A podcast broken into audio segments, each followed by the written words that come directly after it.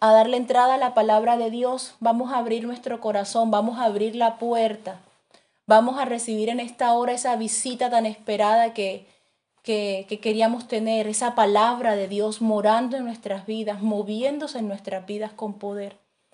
Vamos en estos momentos a, a continuar los temas que hemos venido tratando. Tuvimos la semana pasada un pequeño break. Esto fue el mismo Dios que metió ese mensaje del alfarero. Y, y es bonito, ¿verdad? Cuando el Espíritu Santo toma su, su, o sea, toma el control, toma la dirección de lo que hacemos para Él.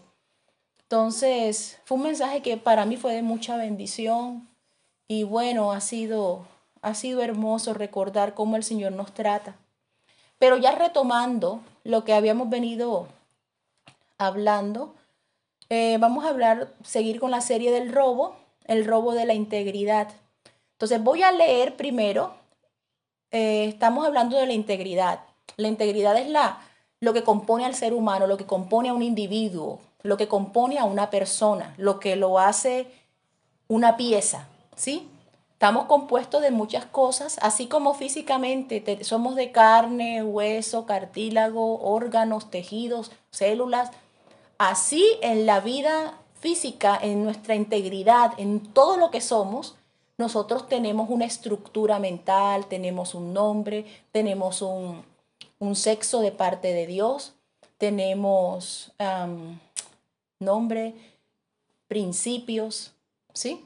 Entonces todo esto lo hemos venido tratando, hemos sido un poco detallados, pero es para, para poder entender aún más de qué nos han venido robando, qué, el, qué las fuerzas de maldad no quiere que, que tengamos para podernos separar de Dios, porque entre más cosas roben de nosotros, menos nos vamos a parecer a Él, ¿sí?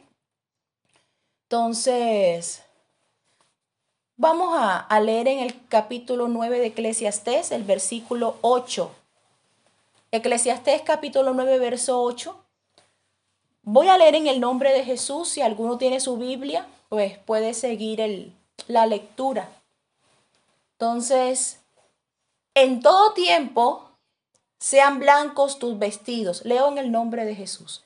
En todo tiempo sean blancos tus vestidos y nunca falte ungüento sobre tu cabeza.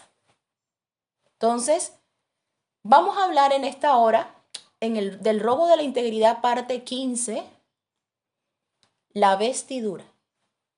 ¿Sí? Todo, porque eso también compone al ser humano. No hay ser humano que no, que no esté vestido. Uno tiene la ropa más pequeña que los otros, pero todos están vestidos de alguna, de alguna manera. Entonces vamos a hablar de la vestidura. Cuando en la iglesia normalmente oímos hablar de vestidura, generalmente eh, se concentran solo en una rama de lo que es la vestidura. Hoy vamos a tomar todo lo que es la vestidura, qué significa la vestidura, qué es la vestidura y por qué es tan trascendental y por qué el Señor también toma ejemplo, nos sirve de modelo, perdón, nos sirve de modelo y nosotros tomamos ejemplo de Él en términos de vestidura. ¿Sí?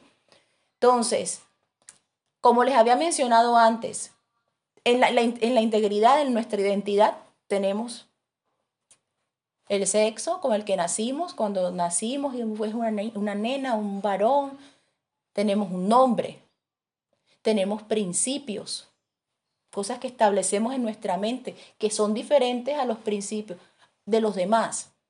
Por ejemplo, ¿qué nos hace estar juntas en armonía? Los principios que compartimos. ¿Ustedes creen que Jesús es uno? ¿Ustedes creen que el bautismo en el nombre de Jesús es para perdón de pecados? ¿Ustedes creen que la salvación es por gracia? Bueno, esos son principios. Y esos principios nos hacen estar juntos en este momento, nos hacen estar en comunión. Entonces, de acuerdo a cómo creemos, por eso es que la Biblia nos manda a, sin, teniendo un mismo sentir, sintiendo todos una misma cosa porque eso es lo que nos vuelve, eso es lo que nos convierte en iglesia. Nosotros estamos representando no a, a, dos clases distintas o a dos seres diferentes, estamos representando a Dios en todo lo que hacemos. Entonces, están los principios, está también lo que por, la, por parte de, del diseño que Dios nos ha dado tenemos, que es la estructura mental. El ser humano también tiene una estructura mental. Entonces, hablamos también de lo que, de lo que es complementario, de lo que, de lo que, de lo que es de pronto complementario, lo que es de, de doble acción, como los brazos, ¿sí? O sea, ellos trabajan juntos, las orejas trabajan juntas, hacen un trabajo mancomunado. Todo lo, lo que, lo que nos representa estructura en la mente que viene de parte de Dios. Y que cuando esa estructura la intentan atacar, nuestra mente salta, nuestra mente brinca y dice, no, eso no es así. Hablamos también de que el cuerpo no está diseñado para que le mientan. Por eso es que cuando el hacer el polígrafo fue una idea fácil. Porque el polígrafo realmente, la base de un polígrafo es ver cómo el, el rodar de la sangre en el cuerpo se altera, cómo las pupilas de los ojos se dilatan, cómo la respiración cambia cuando tú dices una mentira. Uy, saltó el cuerpo, le brinco, porque nuestro cuerpo no está diseñado para mentir. Por eso es que ellos saben, y él tiene una agujita, ¿cierto? ¿Han visto los polígrafos? que la, tiene una agujita que él va marcando el, el cómo, cómo, cómo se va moviendo el cuerpo. A lo que dice la mentira, el polígrafo es así. Porque es que cada vez que mientes, mueres más. ¿Sí? Bueno, ese es mi resumen ahora. Pero en este momento vámonos ahora a esa otra parte de nuestra integridad, que es la vestidura. Vamos a hablar de qué es un vestido de la historia del vestido, que es el vestido. Entonces, hay muchas cosas que se unen a esto, hay muchas palabras que vamos a estar tratando en este, en este camino, en este tránsito este tema. ¿Qué es el vestido? El vestido, el vestido es una cubierta, ¿sí? Es una cubierta que tiene el propósito de qué?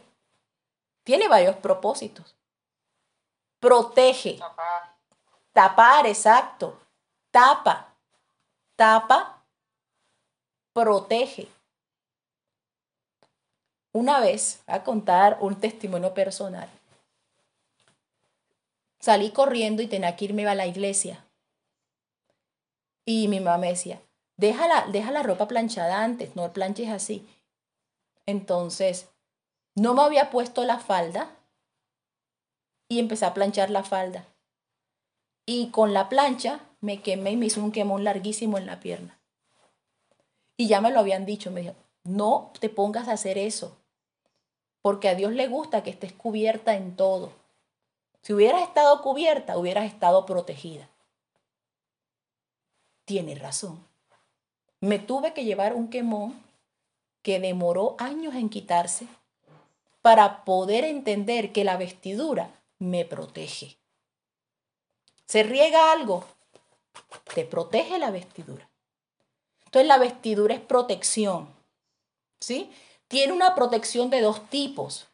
La vestidura tiene una protección física, como lo acabamos de ver. La vestidura tiene una protección moral.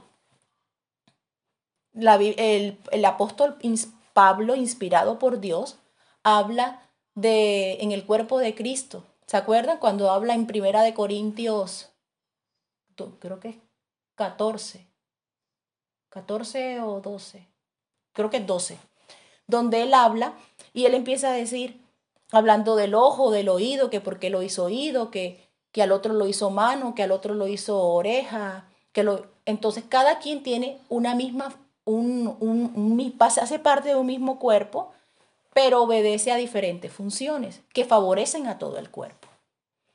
Entonces, también hablaba de que esos miembros del cuerpo que son más indecorosos son los que más que se cubren, son los que más se protegen. Entonces, esos son los que más, los que más requieren protección.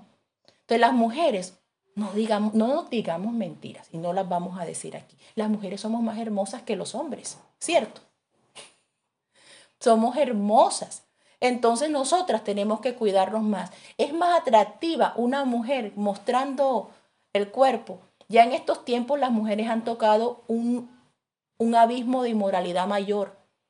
Entonces ya, ya los hombres también se han vuelto objeto de, de inmoralidad para ellas y para muchas otras personas. Pero miren, nosotros los, las partes del cuerpo que merecen más, más decoro, esas se cubren más. Entonces, esa es la protección moral que nos ofrece la ropa. Em, se levantó en Colombia la generación de, de las que usaban, usan, usan, no sé, no, no estoy en Colombia. Cuando yo estaba allá, la generación de las que usaban las faldas arriba de la rodilla. y yo alcancé a ponerme una falda así porque como uno se aumenta de las caderas, las faldas se suben cuando son justas. Pero un día no me lo dijo a mí directamente. Escuché a mi mamá predicando en una, una de las últimas prédicas que tuvo, no sé si fue, ah, fue en la iglesia central. Y cuando tuvo esa predicación, ella les hablaba a las jóvenes, a las mujeres y les decía, el, la, la señal de nuestra intimidad con Dios está en las rodillas. Entonces, cada vez que tú te pones la falda cortica a mostrar las rodillas, estás descubriendo tu intimidad con Dios ante el mundo. Cuando ella dijo eso, oígame, eso me, me atravesó. Porque es que uno no se las pone de mala intención, uno se las pone, se ven bonitas y uno se hace el desentendido. Pero ahí es como si Dios te tomara del rostro y te hiciera que lo vieras. Qué pena con Dios. Esta es la señal de mi intimidad con Dios. Nadie tiene por qué estar viendo mis rodillas. Bueno, uno va directito al, al, al guardarropa, closet, lo que usted tenga. Abre. Hay que sacar lo que no le agrada. Esas son formas de oculto a Dios. Esas son formas de ofrenda a Dios. Entonces, esa es la protección moral que él quiere. Porque ¿qué ocurre? ¿Qué ocurre cuando una mujer se ve más allá de todo provocativa? Los hermanos de la iglesia pueden tener su estrago personal, pero ellos se controlan porque el, el Dios está, el temor de Dios mora en ellos. Pero ¿qué de un hombre que ve a la hermana como presa fácil o como carne de cañón? La ataca, la destruye, la saca de la iglesia, le arruina la vida. Ay, no, es que te veías tan bonita. Entonces yo vi las rodillas y el resto me lo imaginé. Me pareció bonito porque es que las hermanas, las pentecostales, todas tienen unas piernas hermosas porque no se las asolean. ¿Sí? Entonces todo eso hay que protegerlo hay que cuidarlo, hay que reservarlo para Dios y si Dios va a llamar a un hombre para usted, para ese hombre y nada más. Entonces, de esa forma es que la ropa ofrece una protección moral tanto para la mujer como para el hombre. En el caso del hombre, el hombre no puede andar con el pecho descubierto, porque es una señal de malas costumbres, es una señal de mala educación. Y los cristianos no somos mal educados. Porque el Evangelio educa. El Evangelio levanta personas con buenos hábitos. Y eso es lo que debemos aprender. No se trata de, de cambiar de ropa, llevar la Biblia, ir y volver. También es nuestra actitud. Entonces, los hombres también tienen un decoro. No pueden andar con ropa quebrada porque una ropa quebrada no te protege. ¿Cuál es la ropa quebrada? La ropa rota, los jeans rotos. No, pero eh, son unos roticos así. Una pregunta. ¿Quién es nuestro ejemplo por excelencia? Jesucristo. Entonces, si Él es nuestro ejemplo, ¿ustedes se imaginan a Jesús con algo roto? ¿Cómo era la túnica de Jesús? Túnica de unas sin costura de una sola pieza, bien valiosa, que no la quisieron romper, no, no, ah, echémosle suerte, dijeron los soldados, para que se cumpliera lo que decía el Salmo. eh, eh, repartieron entre sí mis vestidos y sobre mis ropas echaron suerte. Es algo, es algo profundo. La Biblia es tan cuidadosa del tema de la ropa que nos, nos habla Judas en su, en su carta, en esa cartica breve antes del Apocalipsis, de lo que es la ropa, de, de, lo que, de lo que tú le das a tu ropa cada vez que la usas, cada vez que te la pones. ¿Sí? Entonces la ropa, la ropa te otor, tú, tú bendices lo que te pones, tú bendices lo que tocas. Tú bendices el lugar donde tú duermes, por eso es que tiene que estar ordenado. Ve a ver tu cama, a ver cómo está, porque es que de eso también depende que Dios esté ahí, la bendición de Dios. Entonces, el Señor le hablaba a través de Judas a, a la iglesia en ese tiempo. Y hablaba de unos hombres que venían con malas costumbres y malas acciones, enseñando y liderando a la gente a, sus propios pensamientos humanos. Hay dos pasajes paralelos, uno está en Pedro y está el de Judas. Y en Judas les dice a esos que apostatan de la fe, después que crecen y se vuelven líderes y la gente los sigue, tuercen el camino de la gente. Y les dice Pedro, nubes sin agua, llevadas por doquiera, a, a cualquier lugar. No saben nada y lo poco que saben lo tuercen. Por eso es que hay que estar pendientes. Este es un momento en no confiarle nuestra salvación al pastor de la iglesia. El pastor es nuestro pastor y la Biblia nos manda que nos sujetemos a los pastores. Pero es nuestro deber individual de buscar el rostro de Dios. Yo no voy a abrir la Biblia porque voy a la iglesia. Hay personas que solo abren la Biblia en el culto. Y Dios sabe que es así. Entonces, Dios te está observando, Dios te está mirando. ¿Hasta cuándo Dios te va a mirar y hasta cuándo tú vas a soportar una situación así? De cuando uno hace eso, uno está siendo hipócrita, uno no está mostrando el interés y el amor que uno debe tenerle a Dios. Tienen que hacer un culto, tienen que dar una hora para que tú vayas a orar y presentarte delante de Dios. La palabra de Dios dice aquí en Judas, ya volviendo al pasaje de las falsas doctrinas y los falsos maestros. Dice, él da, él habla de estos falsos de estos maestros que se meten encubiertos en la iglesia y que convierten en libertinaje la gracia de Dios, dice el verso 4. No, si se puede pecar, estamos en la gracia, convierten en libertinaje la gracia de Dios. Entonces, habla aún habla aún, ya al final da, una, da unas, unas exhortaciones sobre ellos y dice en el verso 19, este es un único capítulo en Judas, verso 19, dice, estos son los que causan divisiones, los sensuales, que no tienen al Espíritu. Pero vosotros, amados, edificándoos sobre vuestra santísima fe, orando en el Espíritu.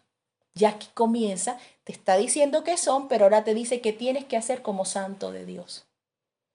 Consérvate, conservaos en el amor de Dios, esperando la misericordia de nuestro Señor Jesucristo para vida eterna. Y algunos que dudan, convencedlos, muéstrales el camino el pastor tiene mucho trabajo que hacer. Algunos tienen 500, 400, 300 personas. Si tú tienes la oportunidad de ayudar a tu hermano, muéstrale la palabra, como, como el Señor lo dice. Verso 23.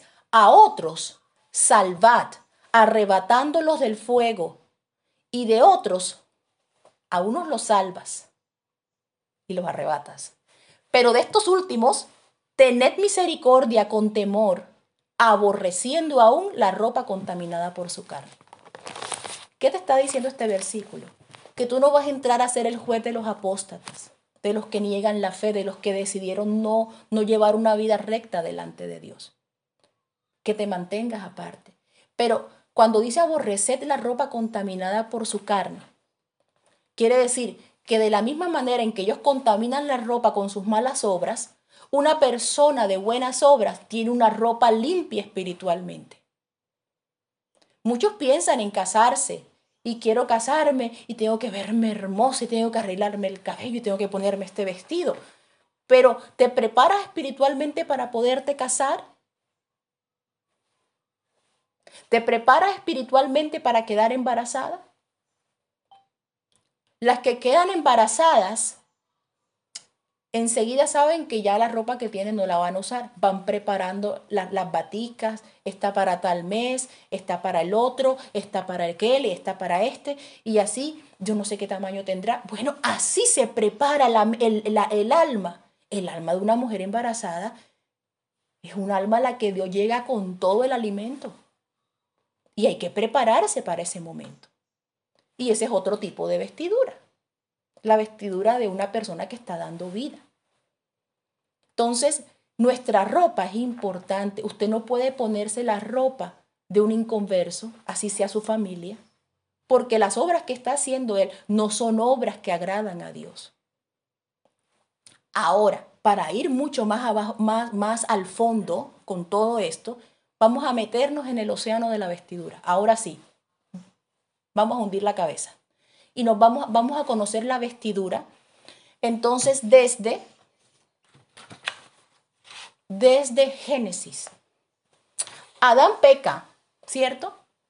Adán peca, Eva, Adán, los dos pecaron y fueron destituidos, echados del paraíso y ahora tenían que vivir una vida bajo pecado, donde había que trabajar por todo y que había que derramar sangre para todo. Para comer había que derramar sangre porque había que comer. Para vestirse también había que derramar sangre. Ellos estaban con el problema de, de que cuando pecaron se dieron cuenta que estaban desnudos. Entonces, ay, estamos desnudos. ¿Y ahora qué va a pasar? Dios mío. Y entonces estaban con el tema de que estaban desnudos. ¿Y qué hicieron ellos? Se, se cosieron hojas de higuera. las higueras son unas hojas grandecitas. Entonces se hicieron los primeros taparrabos que existen. Entonces, pero resulta que la hoja se envejece. Y necesitaban, necesitaban algo que permaneciera para quitarles la vergüenza. Mire, hay personas que, que para humillarlas no las golpean, solo les quitan la ropa.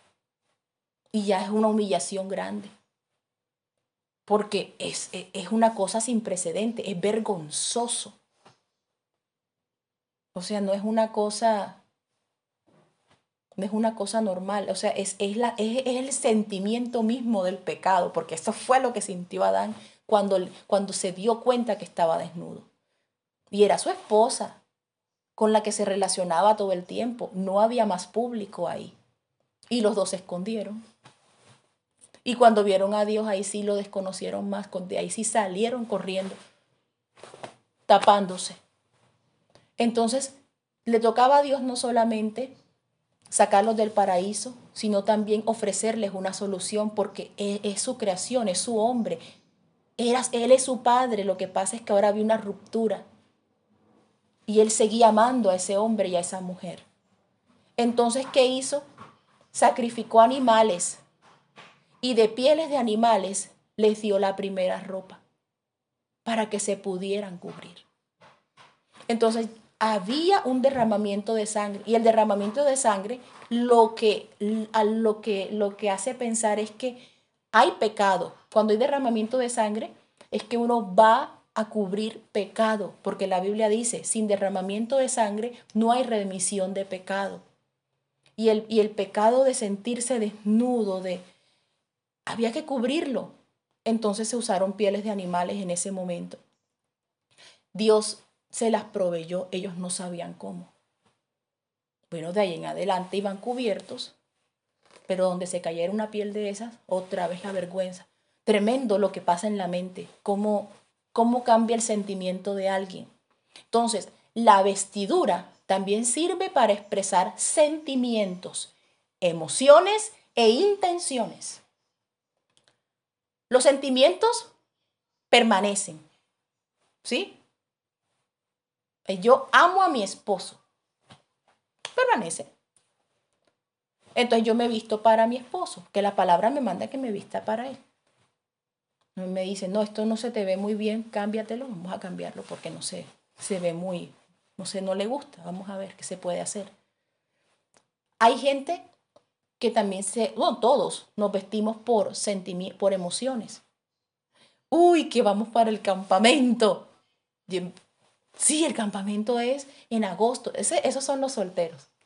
En agosto. Y el campamento es con la otra iglesia tal y esta. Uy, va a estar fulanito, va a estar este. Voy a llevar esta ropa. Me voy a hacer esto. Me voy a ataviar así. Me voy a arreglar así. Emociones. La vestidura expresa emociones. Y la vestidura también expresa intenciones. Si una mujer llega y se viste con una ropa sugestiva, ella está mostrando una intención. No que el maquillaje es bajito. Tú sabes lo que el maquillaje, el maquillaje es una marca, una marca falsa en el rostro, pero causa atracción. La gente enseguida va a mirar. ¿Por qué causa la atracción? Porque el cerebro humano está hecho para impactarse cuando ve algo inusual y el maquillaje es algo inusual en el rostro. Entonces de ahí puede haber una atracción carnal. Ah, sí, qué bonita se ve. Y esto. Ah, sí, sí, sí. Y así la gente comienza a, a expresar sus intenciones. Con todo el respeto que se merecen las mujeres que trabajan en prostitución. Porque son mujeres que si escucharan la voz de Dios en esta hora ya serían salvas. Pero una mujer que trabaja en una que se mueve en un, en un medio tan, tan duro como es la prostitución, un medio de pecado, un medio de vacío, ellas, ¿cómo se va a vestir? Se tiene que vestir en una forma que exprese la intención de lo que quiere. Entonces se viste de acuerdo a lo que quiere hacer, a, lo, a donde quiere llegar. Si yo voy para una entrevista de trabajo, me voy a poner unas abarcas y un sombrero. No, me tengo que ver profesional. Entonces, si me quiero ver profesional, no puedo ir con una ropa así. Tengo que ir con una vestidura que me haga ver que tengo conocimiento. Entonces, no puedo estar mostrando el cuerpo, pero tengo que verme impecable. De pronto me pongo unos lentes para verme más intelectual, dicen algunos. Y así, de la, en la vestidura la gente va, va expresando, va deseando, va mostrando lo que desea. Pero cuando uno llega a Cristo, ay, ahí donde las cosas se ponen interesantes. Porque el Evangelio, el Evangelio es transformación. El Evangelio es cambio. La palabra ev, eu significa lo que me cambió la vida. Y angelion viene del griego, significa mensaje. Entonces, todo junto significa el mensaje que me transformó la vida. ¿Usted cree en el Evangelio? Aleluya, yo creo en ese Evangelio, yo creo en lo que Dios hace, yo creo en su bondad, yo creo en su amor. Entonces, el Evangelio llega y viene con transformaciones, viene arrasando con todo lo que no le gusta al Señor. Y, a uno le gusta. Uno le gusta que el Señor le quite las cosas que no son correctas. Yo vestía con una ropa justa anteriormente, justa. Dios trató conmigo en estos tiempos. Y llegaba un momento en que yo me la ponía la ropa y me sentía sin ropa. Esa sensación de desnudez yo, ay, no, no, no, tráeme una chaqueta, tráeme una falda, tráeme otra cosa. La voy a usar de, de, ropa interior porque no la soporto. Me, siento que me, todo, todo el mundo me mira. Cuando uno se niega a que el Señor obre en uno al tiempo que debe obrar y después obra, termina uno sintiendo y experimentando esa razón por la cual muchas mujeres llegaron a la iglesia y cuando pasaron al altar lloraban y se frotaban y se echaban y se, y se retiraban el maquillaje del, del rostro o se quitaban los aretes y lo tiraban todo o se cubrían así cuando se arrodillaban pidiendo perdón a Dios y llegaban a ser unas mujeres castas, limpias para Dios desde adentro hacia afuera, reflejándolo en su vestidura. Entonces, cuando llega la ley de Dios, vamos a hablar ahora, hablamos un poquito del Génesis, Dios le puso vestidura al hombre, pero vamos a concentrarnos también en lo que es la ley. ¿Qué es la vestidura en la ley? Bueno, cuando en, en el contexto de la ley era el pueblo de, de Abraham, pueblo de Israel, que había salido de Egipto como esclavo durante 400 años que estuvieron allá sirviendo, hicieron ciudades, hicieron muchas cosas. Esa gente tenía una mente doblegada, doblegada, como cuando un esclavo se, se encuentra una cantidad de dinero, ¿sí? Entonces se encuentran esa cantidad de dinero y se vuelven locos haciendo y deshaciendo bueno, ellos estaban así, no se les podía dar ninguna riqueza y Dios lo sabía.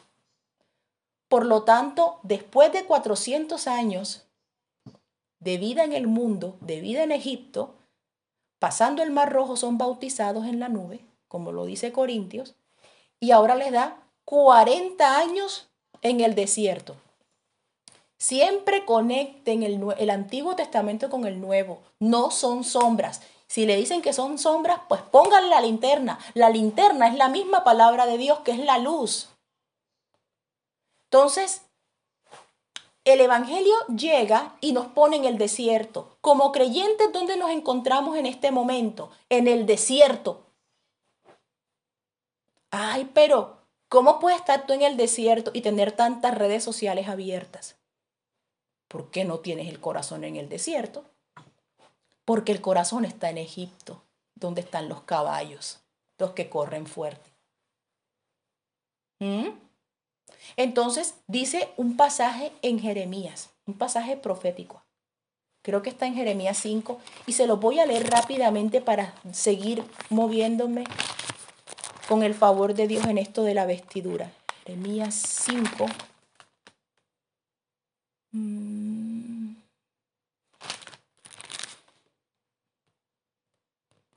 creo que es Jeremías 25, no me acuerdo el, no me acuerdo la cita exacta.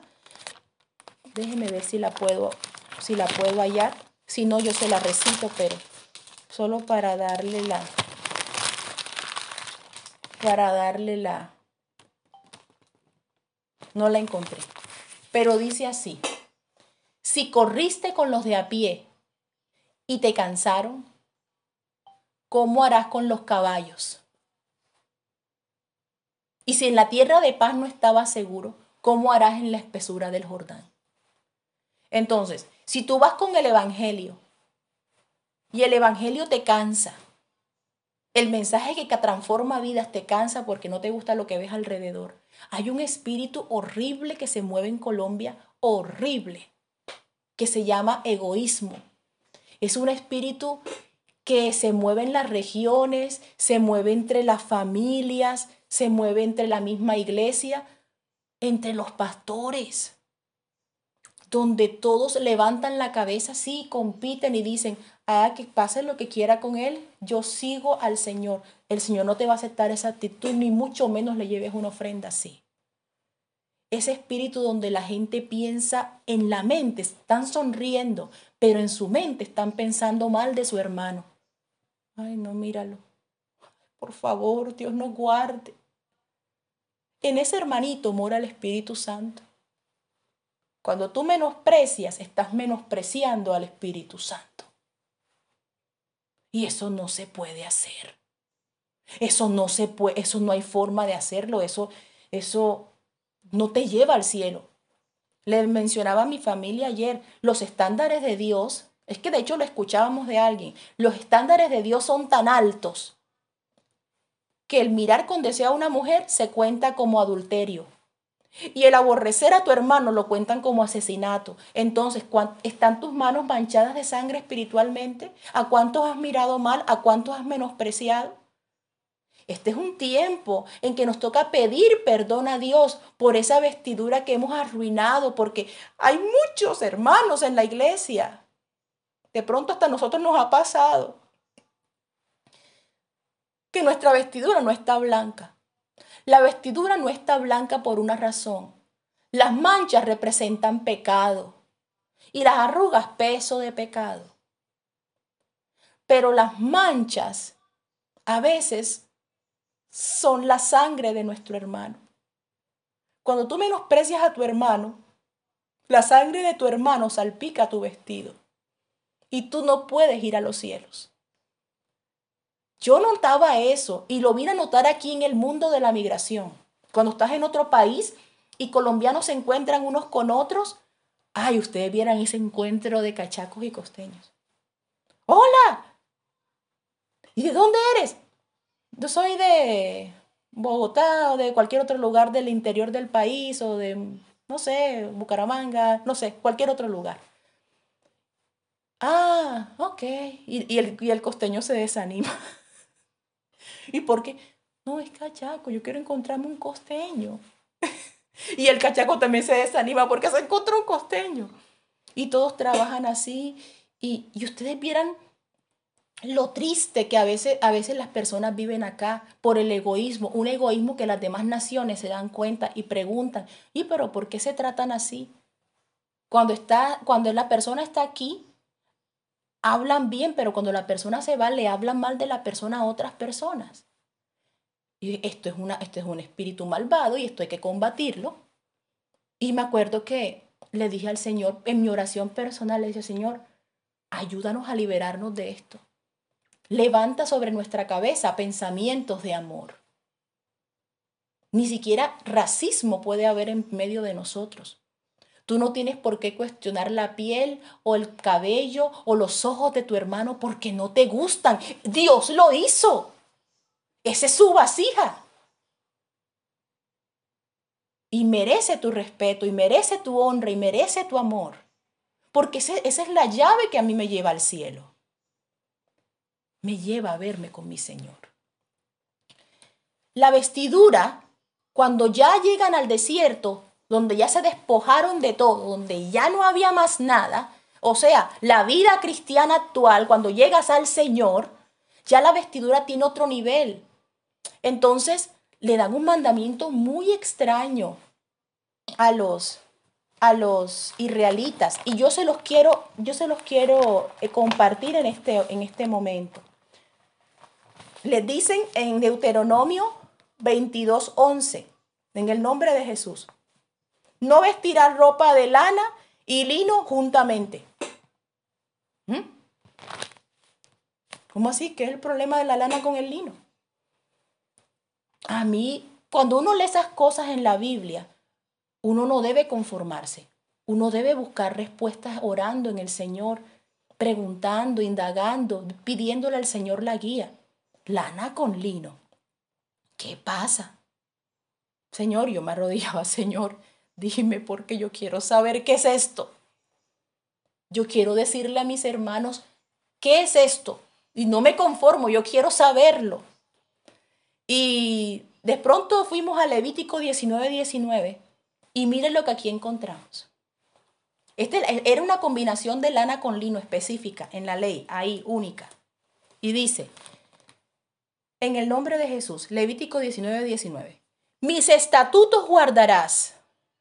No harás ayuntar tu ganado con animales de otra especie. No harás mulas. Señor, no le gusta el híbrido.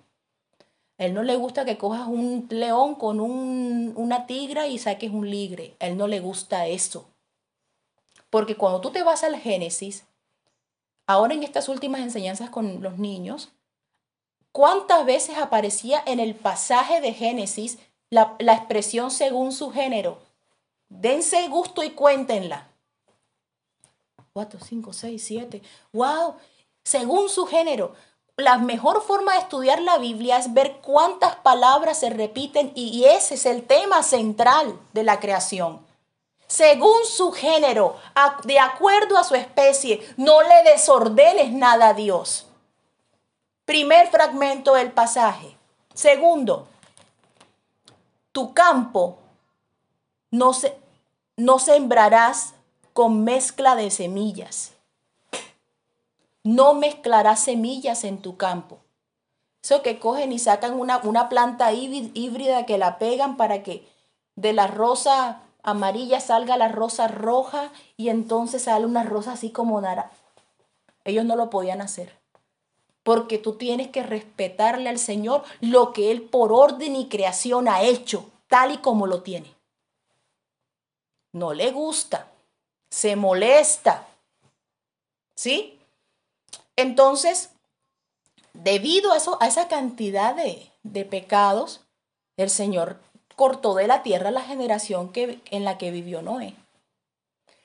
Esa es la segunda parte del pasaje. Ahora dice, y no te pondrás vestidos con mezcla de hilos.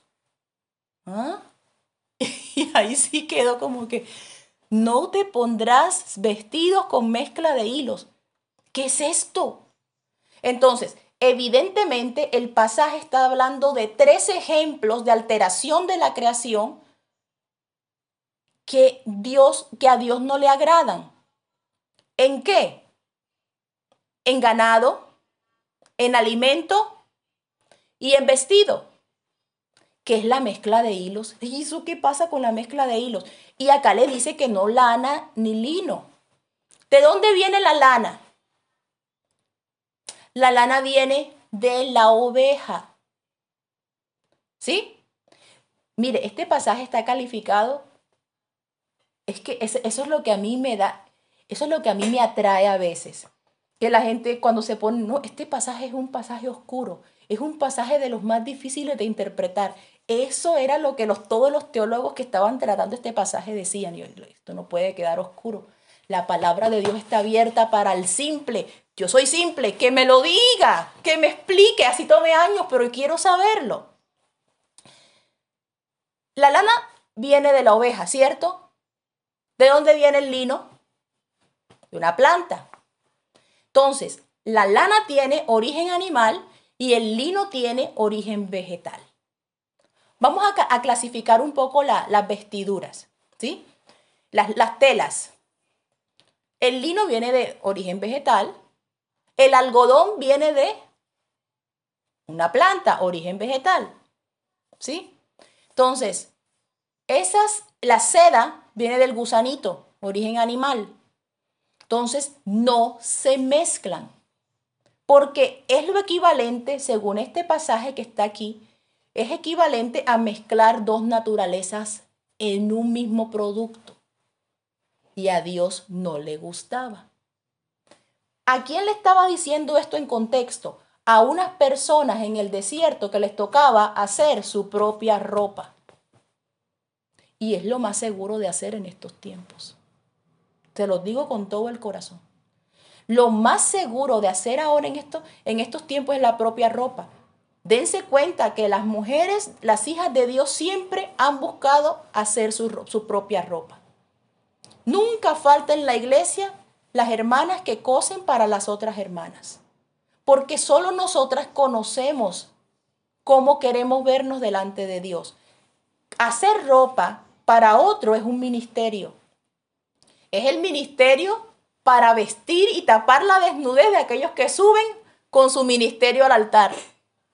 O sea, no es cualquier ministerio, es un ministerio de altar, porque al altar sube el pastor o el misionero o el servidor con lo que tú le confesionaste y tú respondes a Dios por lo que él sube, por lo que sube al altar. Lastimosamente en estos días al altar ya no le llaman altar, ya le llaman tarima. Yo me acuerdo que tarima se le llamaba a, ese, a ese lugar altico donde subían los, los grupos a cantar, los grupos vallenatos y esas cosas a cantar. Entonces era la tarima o plataforma. Mire, usted no compre eso. No es una tarima, no es una plataforma. Si lo va a tratar así, entonces aguántese las ganas de pasar adelante cuando el Señor lo toque. Aguánteselas. Porque si usted no considera altar lo que Dios ha dedicado, está bien. Nosotros somos templo del Espíritu Santo. Y el Espíritu Santo está por dentro de nosotros, pero el que está bautizado en Cristo, de Cristo está revestido. Entonces uno va a la presencia de Dios Y donde uno está, uno santifica, así como lo leímos en Judas, uno santifica la ropa, santifica los hijos, santifica lo que toca, santifica los instrumentos que toca, santifica los espacios que usted ocupa. Entonces no le gaste tiempo a su congregación dedicándola, a su templo dedicándolo. Construyalo, ármelo, pero no lo dedique.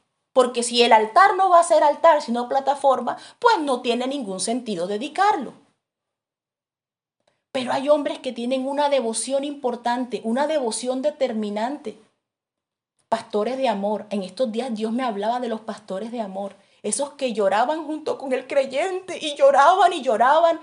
Esos que se gozaban, esos que se quedaban en el hospital con su, con su oveja hasta que se recuperara. Imagínese un pastor bañando el bebecito que nació. Qué delicadeza, así como David recibía los, corderos de sus ovejas. Vamos a ver si, ¿dónde tiene Dios un pastor así? Porque los debe tener. Bendito sea el nombre de Jesús. Que Dios nos ayude. Que Dios nos dé la sensibilidad para amarnos. Y bueno, y está vistiéndose y preparándose para Dios y arreglándose. Pero, ¿dónde está la devoción por el lugar? Ya el templo está hecho, ya el templo está armado, está preparado. Usted internamente tiene un altar y ahí usted le tiene el primer lugar a lo que se lo tenga. Y no tengo derecho a decir si es Dios o otra cosa. Eso le responde usted al Señor por eso. Pero si yo tengo que exteriorizar lo que en mí ha pasado, es obvio que yo tengo que dedicar un lugar a Dios. ¿Qué clase de creyente es aquel que no dedica su casa a Dios, que no tiene un lugar de oración en su casa dedicado para orar, que no tiene ni un cuadrito que muestre de dónde viene su salvación, que no tiene ni una sola imagen de que diga que, quién lo salvó? Y hablo, no hablo de imágenes de ídolos, hablo de versículos, hablo de palabra de Dios.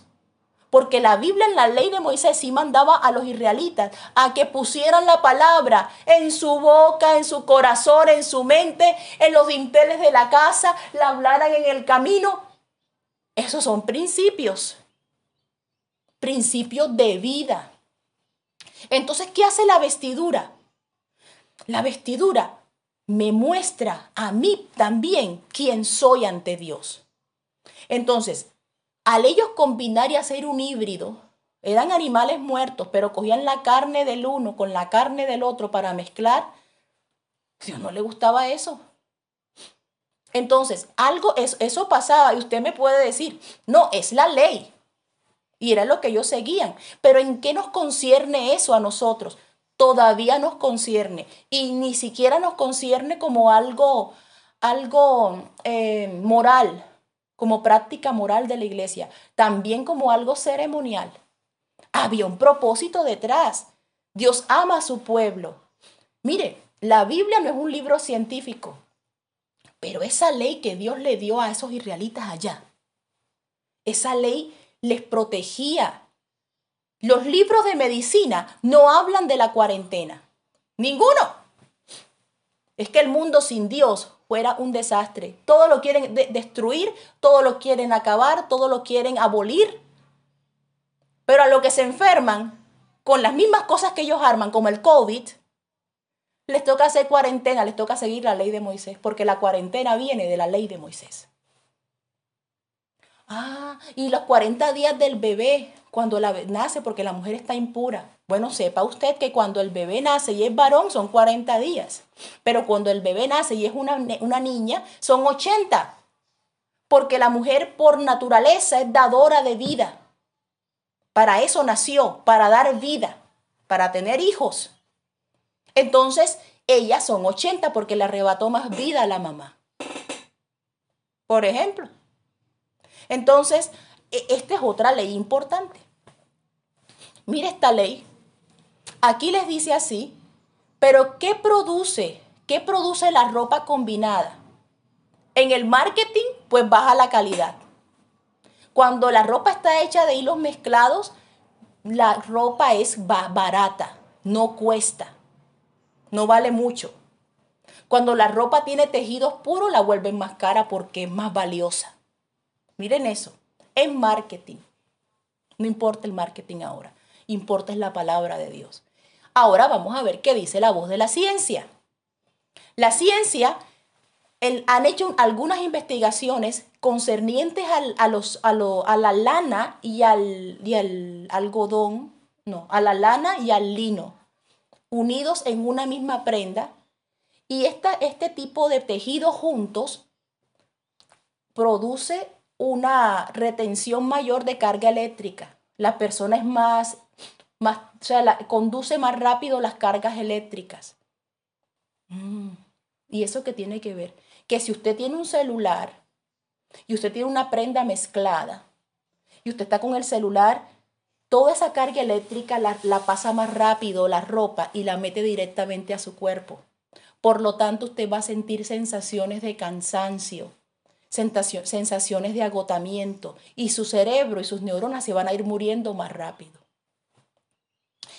Ahora, esa combinación, yéndonos al contexto de, los israelitas que no tenían celular allá en el desierto, la combinación de lana y lino, lana y lino para, para climas calientes, era que generaba un gran calor en el cuerpo que terminaba con fiebres, fiebres altísimas, fiebres bastante fuertes que podían matar la persona. Entonces el Señor también quería mantener a su pueblo protegido de las consecuencias de hacer aquello que no era justo ante Él. Entonces lo que Dios ha hecho se mantiene y se respeta como Él lo ha dejado, se honra así como Él lo ha dejado. Entonces, cuando usted, entonces había un pastor, estaba mirando, el pastor recomendaba, él estaba diciendo que si usted va eso por, por evidencia científica, si usted va y compra una camiseta, usted tiene que mirar que sea 100% algodón, porque cuando son prendas combinadas generan cansancio y estrés, generan ansiedades. Ahora porque estudiaron, pero qué hermoso, qué hermoso es correr a la palabra de Dios para que para que sea creída por ti. A mí me gusta creer a mí me gusta estar así. Tú sabes que es el deleite y el descanso del alma estar frente a Jesucristo, oyendo su palabra, sin saber que todo lo que sale de su boca es verdad. Sabiendo, sabiendo que todo, sabiendo, perdón, sabiendo que todo lo que sale de su boca es verdad, conociéndolo. Eso, eso es un descanso. Pero tú sabes que es estar con la atención de que en cualquier momento te pueden mentir y tú prevenido ah, esto sí, esto no, ah, esto sí esto no. Vete a la palabra de Dios, ahí está la fuente de sabiduría. El principio de la sabiduría es el temor a Jehová. Entonces los insensatos desprecian el conocimiento. Los insensatos no les importa el conocimiento, pero a ti, a ti te toca correr a la palabra de Dios porque el temor a Dios nos conecta con Él. Dios no actúa en los orgullosos. Hasta el orgullo se ve en la vestidura. Hasta el orgullo se nota. Tú puedes conocer aquí fácilmente culturas. Aquí, estando, tú las ves todas y ves la vestidura de todas. Me acuerdo que hicieron una vez en la iglesia, donde nos congregábamos, hicieron un, un, un evento, un culto, el evento de las naciones, y cada quien tenía que ir con la vestidura de su país. Y yo me acordé, yo decía, pero yo soy de Barranquilla. A Barranquilla la llaman curramba, porque curramba es fiesta, carnaval, holgorio, colorido, no dedicado a Dios. Es un culto al cuerpo, a la inmoralidad, al momo, a todo ese tipo de cosas que ellos hacen. Yo no soy de Barranquilla, porque es que el Evangelio transforma tu nacionalidad. Tienes nacionalidad del cielo. Entonces ya no puedes decir que eres de allá porque no haces lo que ellos hacen. Entonces, al practicar todas esas cosas, te toca recapitular, no, yo soy de Dios, yo pertenezco a Dios, yo tengo que abrirme de todo esto. Bueno, les contaré que los hermanos de cada región llevaron los trajes típicos de cada región. Yo no podía llevar un traje típico de mi región porque era un traje de cumbiambera con una vela. Yo no puedo ponerme eso. Yo no puedo hacer esto. No puedo. Esta no es mi vestidura, esta no es mi identidad. Entonces, ¿qué hago yo? Entonces me quedé pensando y, fue interesante porque ese día dije, pero si yo pertenezco a los cielos, me voy a vestir.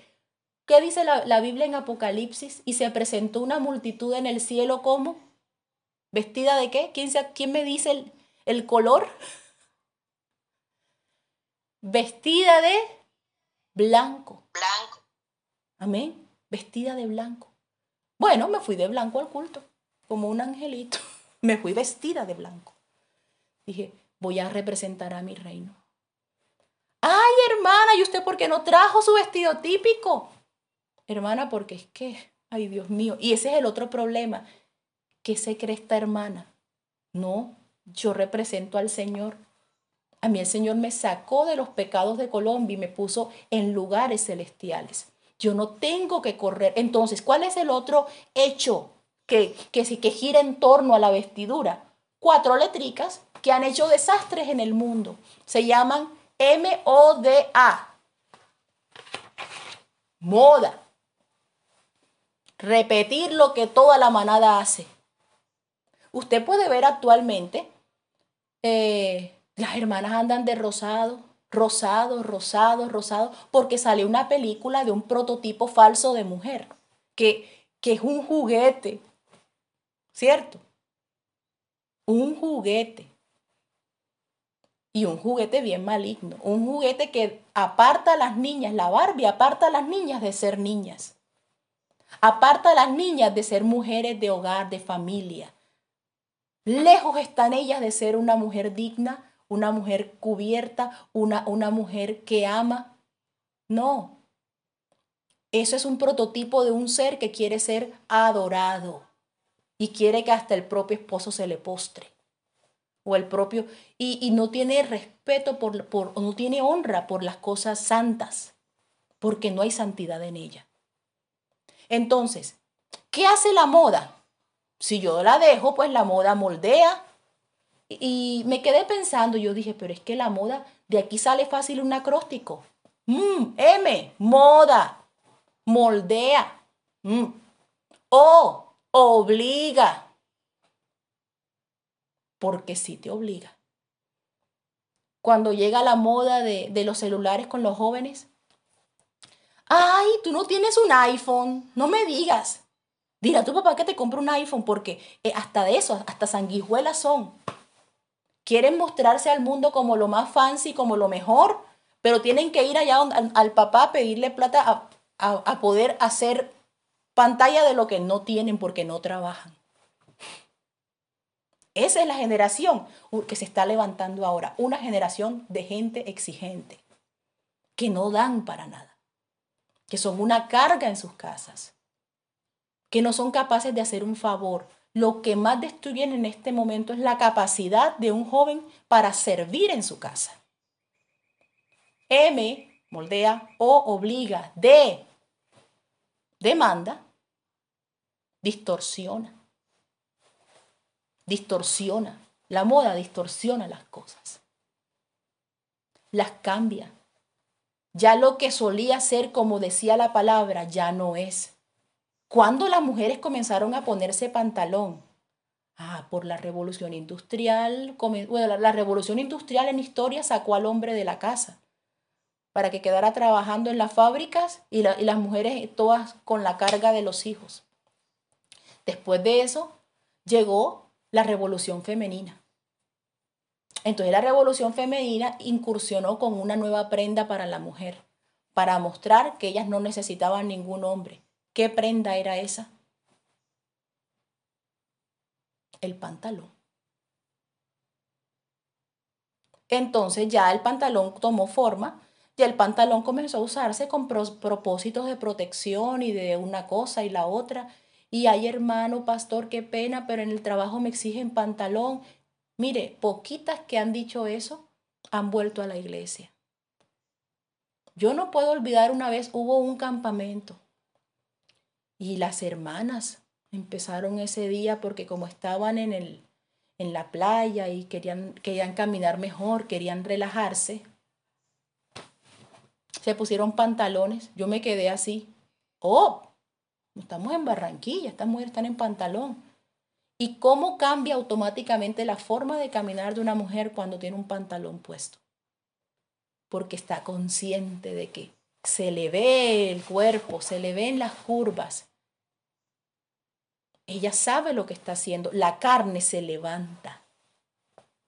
La carne se pone arrogante cuando tienes un pantalón puesto. Porque sabes que vas a provocar.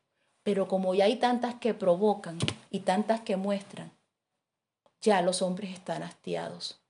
Entonces, como hay tanta mujer fuera de su, de su moral y de su conducta santa y casta, entonces ahora ya no van a los bares. Mire lo que pasó. Aquí hay grupos en diferentes estados de Australia. Los grupos se llaman así.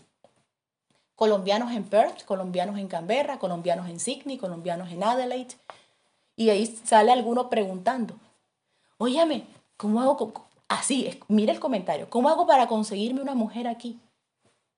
Y la gente empieza a recochar, a reírse. Depende. Vete a un bar, vete a no sé qué parte, vete a esto. Pero si tú seguías leyendo, encontrabas a alguien que le decía, si no la quieres tan loca, ve y búscala en una iglesia. Allá también se consigue. Entonces, wow, mucho cuidado con el que entra a la iglesia porque no siempre entra a buscar de Dios. Entra con la misma intención con la que entraría a un bar, a buscar mujer. Porque como son las más pasivas, las más calmadas, esos que se llevan las mujeres, de las que habla segunda de Timoteo 3, que, que llevan a las, a las mujercillas llenas de pecado que están en la iglesia y se las roban porque no están estables, porque no permanecen. De esas habla el, apóstol Pablo a Timoteo. Miren cómo, cómo la moda comienza a distorsionar.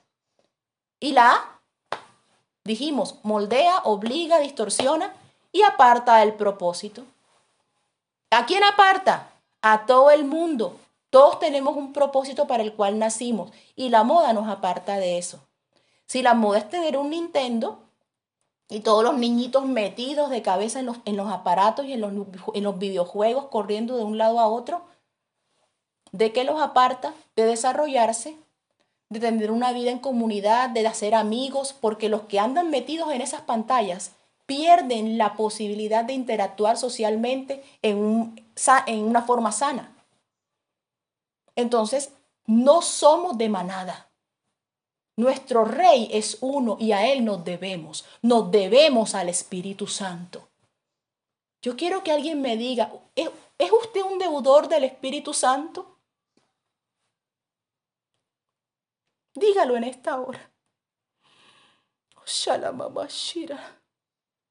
¿Qué le debes tú al Espíritu Santo? Tú eres un deudor, una deudora. ¿Qué le debes? Dime qué le debes. Que me salvó, que me sanó, que me dio una familia, que me da un empleo, que pone siempre algo en mi mesa, que me da el honor de arrodillarme delante de Él, que me da el honor de pronunciar su nombre. ¿Cómo no lo voy a amar? Yo le debo tanto. Y cuando tú debes, ¿qué pasa con los que deben? Los que deben, como tienen que pagar deudas, no gastan en lo demás. Entonces, si tú en este momento te sintieras como un deudor de Dios, invirtieras todo tu esfuerzo en Él y ya los privilegios y, las, y los aparentes privilegios y, y, los, y las proposiciones del mundo que vienen, no llegarían a ti porque dicen, no, tengo que hacer esto en el Señor. Y no tendrían efecto sobre ti. Tu oración le corta las manos a las tinieblas pero que se las corta de la misma forma en que quedó Dagón allá delante del arca del pacto cuando cuando el, el arca fue robada por los filisteos y se la dieron de ofrenda a su ídolo. Pero como ustedes saben que los ídolos no son nada, al día siguiente llegaron y encontraron el arca del pacto ahí. Una arca, una caja de oro que representaba en ese momento la presencia de Dios en un lugar. Y se cayó el ídolo y quedó postrado de cabeza así sobre el arca. Y llegaban estos, como son ídolos, hay que agarrarlos, lo ponían de regreso. Y al día siguiente otra vez se cayó, postrado ante la presencia de Dios. Era un pedazo de piedra. Y otra vez lo ponían, o madera, quién sabe qué era. Y después, el tercer día, postrado también, pero ya se le habían caído la cabeza y las manos. O sea, el poder y las obras de las tinieblas se rinden ante la presencia de Dios. ¿Lo comprendemos en esta hora? Eso es lo que Dios quiere llevarte. Eso es lo que Él quiere que tú entiendas en esta hora. Él quiere hacernos entender que su presencia es suficiente para nosotros. Que la ropa que tienes puesta represente a Dios. Que la ropa que tú tienes en esta hora represente al Espíritu Santo. Entonces, tengan cuidado con lo que miran, con lo que desean. En ese culto de, de las naciones había una hermana de Sri Lanka, un país cerca a la India con una cultura parecida, que tampoco llevó ropa ese día. Y me queda mirando, bien hecho Viviana, yo tampoco traje, yo, pero los vestidos de las hindúes son hermosísimos, son unos saris bordados que tienen aquí unas telitas bien elegantes. No, Viviana, tú no sabes que los bordados de ellos son representaciones de sus dioses, de sus ídolos. Entonces hay una parte de mi vestido, de, de, de, mi cultura, que tiene ese bordado y es para honrar a ese ídolo de allá. Entonces, para ponerme el vestido sin el bordado, ofendo a los de allá. Y para ponerme el vestido de acá, o sea, para poner el vestido sin bordado lo ofendo. Y si me lo pongo con bordado, pues ofendo a los de aquí. Mejor me he visto como Dios me ha dejado. Así es que hay que reaccionar con entendimiento, con raciocinio. Os ruego, hermanos, que presentéis vuestros cuerpos en sacrificio vivo, santo y agradable delante de Dios. Entonces, para eso somos. Nosotros no somos culturalmente colombianos cuando estamos en el Señor. Nosotros pertenecemos a Dios. Dios llama a los que tienen membresía en el cielo. Él no te quiere ver con una camiseta de la selección. Él no te quiere ver con una uniformidad con aquellos que toman cerveza, que se enloquecen, que adulteran, que fornican por ir detrás de un equipo. Te ves como ellos. Ahora quiero dejarte esto para terminar. No quiero decir más nada, solo quiero dejarte esto que le pasó a un hombre, que le dijo al Señor, aunque me hagan lo que me hagan, yo no te voy a dejar. Mira, Pedro, antes que el gallo cante, negarás tres veces que me conoces. No, sí. Y lo niega y llora amargamente. Pero cuando resucita, allá va Pedro, junto con los otros once. Y de pronto está con su dolor. El enemigo lo saboteó. El Señor le advirtió que orara pero el enemigo lo saboteó, porque no oró. Y están en, en, la barca y de pronto están pescando y como siempre, esas zonas de siempre, no pescaban nada. Y hay alguien desde la orilla que habla y les dice, tiren la red a la derecha. Y entonces él mira, ah, ah, bueno, vamos a tirarla. Y cuando tiran la red a la derecha, otra vez colectan el, bueno, pero esto ya lo había vivido antes. Y siempre cuando lo he vivido, siempre ha estado ahí. Y de pronto mira así. Y Juan mira. Y Juan, el más cercano a Jesús, fue el que dijo, mira, ese que está allá es Jesús. Ya había, se había levantado de la tumba y no lo habían vuelto a ver. Y lo vieron ese día. Y se tira Pedro, así como estaba el agua, y empieza a nadar y llenada hasta la orilla y llega a su presencia. Oh Señor, el primerito que llegó, el primerito que le negó y el primerito que llegó. ahora prepárate. Simón, hijo de Jonás, cogió un pescado y se los, se asó a cada uno, porque algo que hizo Dios por causa del pecado fue enseñarnos a vestir y a cocinar. Mm, también. Entonces le dio un pescado a cada uno y le dijo a Pedro, Pedro, ¿me amas más que todos estos? Sí, sí, sí, Señor, yo te amo. Ese era Pedro. Sí, claro, yo te amo, aquí estoy. Está vivo. Aquí estoy. Pedro, hijo de Jonás, ¿me amas más que todos estos? Sí, Señor, yo te amo. Tú sabes que te amo. Apacienta mis ovejas. Si tú amas a Dios, tú vas a cuidarle las personas que se han salvado al Señor. Y vuelve la tercera. Simón, hijo de Jonás, ¿me amas más que todos estos? Ay, ay, sí, Pedro ya se entristeció. Que le preguntara la tercera vez. Y le dice, oh Señor, tú lo sabes todo. Tú sabes que te amo. Te amo. Te amo. Yo quiero en esta hora que esto, esto termine así y aquí, así. Dios te, te hace esta pregunta en esta hora. El Señor Jesús te pregunta, mírate lo que tienes puesto, míratelo en esta hora. Recuerda, mira lo que tienes puesto. Mira cómo estás en este momento, hasta la pijama, lo que tengas, sea lo que tengas, mírate tu ropa.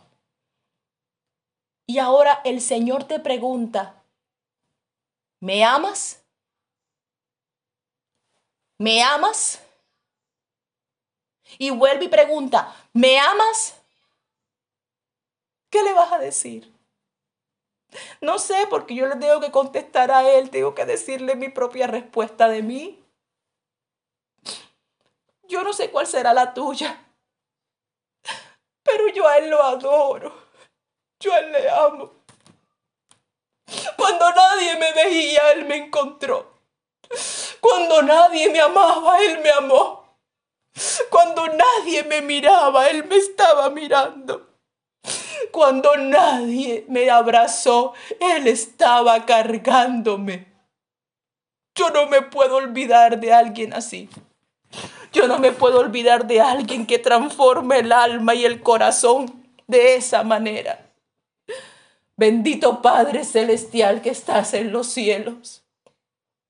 Te adora mi alma, te alaba mi corazón. Aquí estamos delante de tu presencia para entregarte nuestro ser. Derrama tu espíritu y derrama bendición sobre la vida de mis hermanas. Yo te pido en esta hora. Derrama tu gracia, Señor, y deja que tu poder se mueva poderosamente en su vestir, en su andar. Sepáranos de las marcas Sepáranos de lo que no te agrada. Sepáranos de la industria de los pactos que se levantan en el mundo para separarnos de ti. Ayúdanos a ser sencillos de corazón. Ayúdanos a ser como tu túnica, Padre. Una túnica preciosa, bien hecha, confeccionada, sin costura, de una sola pieza. Oh Santo, te amo mi alma. Gracias. Gracias por esta oportunidad. Gracias por este momento. Gracias por enseñarnos así. Gracias por ser así. Gracias por tratarnos así. Gracias por tu grandeza, Espíritu Santo. Te amamos y te exaltamos, Dios de los cielos. Bendito sea tu gran nombre. Bendito sea tu gran honor en la tierra, amado. Bendito sea su majestad el rey. Bendito sea mi rey. Gracias Jesús. Gracias, oh Dios, gracias.